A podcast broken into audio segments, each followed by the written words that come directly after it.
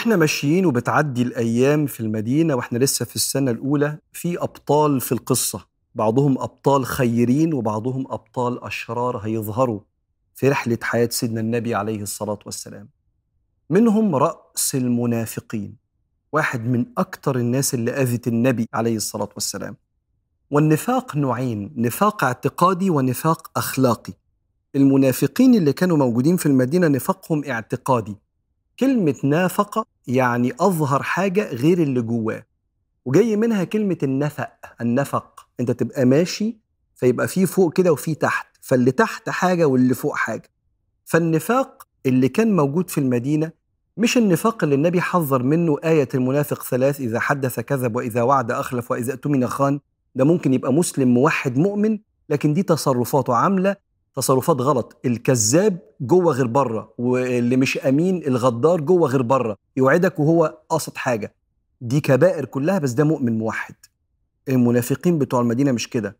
هو من جوه كافر ما بيحبش النبي وبيتجسس لليهود آه، ويجيب أخبار النبي ويأذيه ويساعد المشركين على غزو المدينة زي ما هنحكي بس هو بيظهر الإيمان وبيقول لا إله إلا الله سيدنا محمد رسول الله. رأس المنافقين النفاق الاعتقادي اللي ربنا قال فيه إن المنافقين في الدرك الأسفل من النار. كانوا أكثر ايذاء من المشرك الواضح الشرك. عبد الله بن أبي بن سلول. وبتحكي لنا السيرة إن سيدنا النبي مرة كان معدي بيه الدابة بتاعته الحمار. حمار النبي عليه الصلاة والسلام كان اسمه يعفور. من العفرة اللي كان بيعفرها وهو بيتحرك في أرض المدينة اللي كانت تراب. فكان قاعد مجموعة من الناس من اليهود ومن المشركين ومن المسلمين الموحدين الكل أصحاب والإسلام لسه جديد في المدينة والدنيا سلام ولما النبي عمل الصحيفة الكل حس بالأمان تجاه بعض فالكل على اختلاف اعتقاداتهم قاعدين بيتكلموا ومعاهم عبد الله بن أبي بن سلول.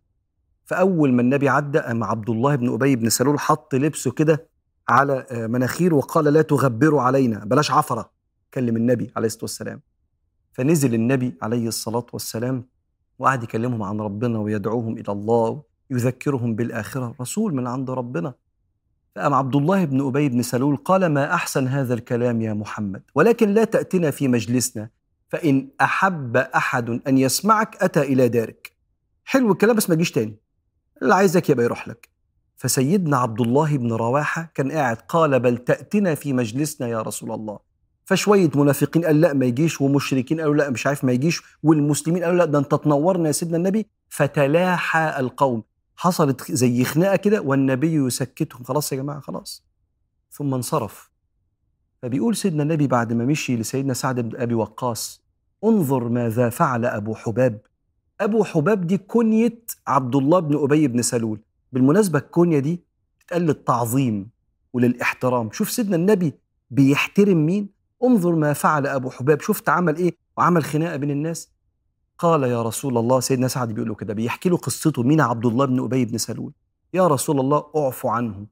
فقد اصطلح أهل المدينة أن يتوجوه. ده كان هيبقى سيد من سادات المدينة. فلما صرف الله الناس للحق الذي معك شرق بها.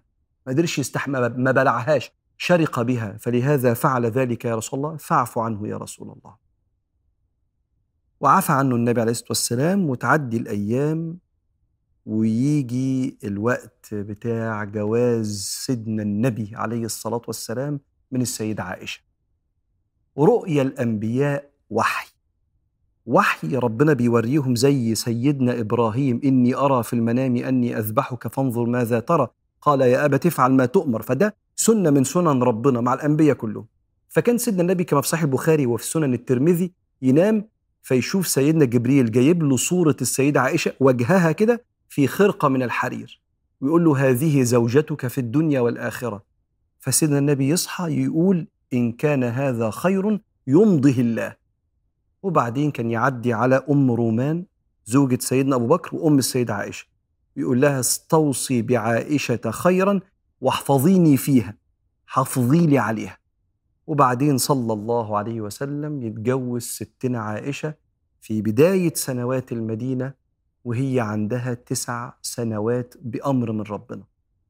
أنا عارف إن أنت محتاج تسمع تفسير ده إيه وإزاي النبي وهو دلوقتي داخل على سن ال 54 أو ال 55 يتجوز السيدة عائشة وهي بنت تسع سنوات. اطمن فرسول الله لا يتحرك إلا بوحي وهتسمع ما يطمئن قلبك إن شاء الله. بالنسبة لجواز سيدنا محمد عليه الصلاة والسلام من السيدة عائشة وهي عندها تسع سنين. هقول لك إحنا بنفكر في الموضوع ده إزاي. أول حاجة أنت خدت قصة جواز النبي من السيدة عائشة من السنة من السيرة. فأنت مؤمن كده بالسيرة والدليل إنك أنت خدت القصة دي من السيرة وقلت لا أنا مش مستريح للموضوع ده. فأنت ما تاخدش لقطة أنت خد السيرة كلها اللي أنت صدقت منها المعلومة دي وبص للصورة كلها. دي أول حاجة. الحاجة التانية عايز أفكرك بحاجة. لو أنت مؤمن بسيدنا محمد عليه الصلاة والسلام هو لا يتحرك إلا بوحي. فأفعال النبي هي الحاكمة لعقولنا مش عقولنا اللي بتحاكم النبي. يعني اللي النبي يعمله هو الصح. مش اللي النبي يعمله نعرضه على عقولنا بتفكيرنا ونقول انت صح ولا غلط في التصرف حاشاه صلى الله عليه وسلم. فبس بفكرك بالمعلومات دي قبل ما أشرح لك. الحاجة الثالثة مستحيل أي رجل عاقل غير بقى إنه يكون النبي.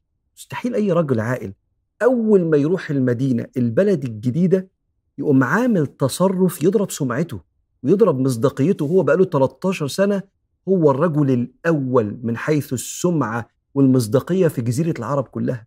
يبقى أول ما يروح بلد جديدة يقوم متجوز بنت عندها تسع سنين وتبقى لو إحنا متصورين تبقى عيبة والناس تتكلم في عرضه.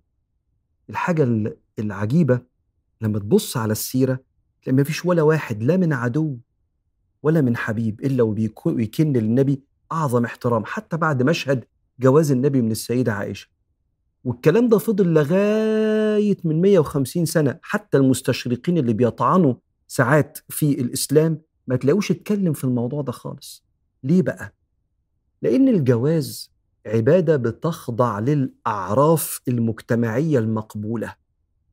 وإحنا طول عمر الكرة الأرضية يعني في التاريخ اللي نعرفه إن سن الجواز بيبقى خاضع للطبيعة وخاضع للزمن.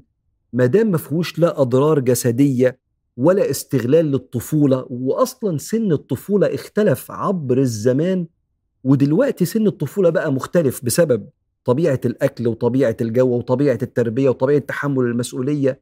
فاكتمال جسد المرأة وعقل المرأة واكتمال جسد وعقل الرجل اختلف جدا عن زمان.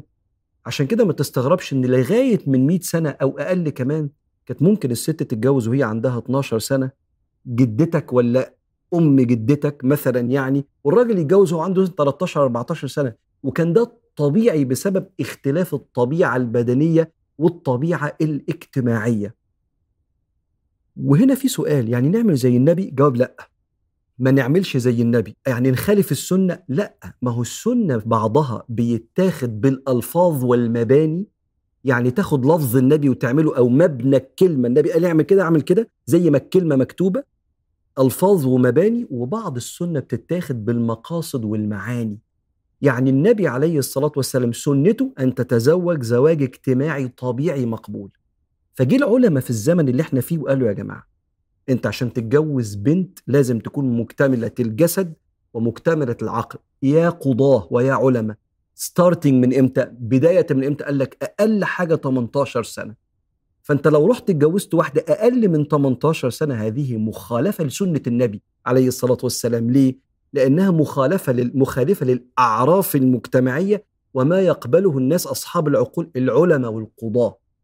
وبالتالي أنا ما عنديش أي غضاضة لأن ما فيش حد في جيل النبي ولا الأجيال اللي بعديه ألف سنة بعدها كان عنده أي غضاضة من الموضوع ده وده كان شيء طبيعي جدا.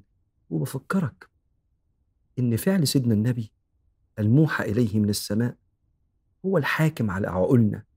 مش عقولنا اللي تحط صلى الله عليه وسلم تحت المحاكمة وما نشوف عمل صح ولا غلط. بفكرك إن دي عقيدة المؤمنين.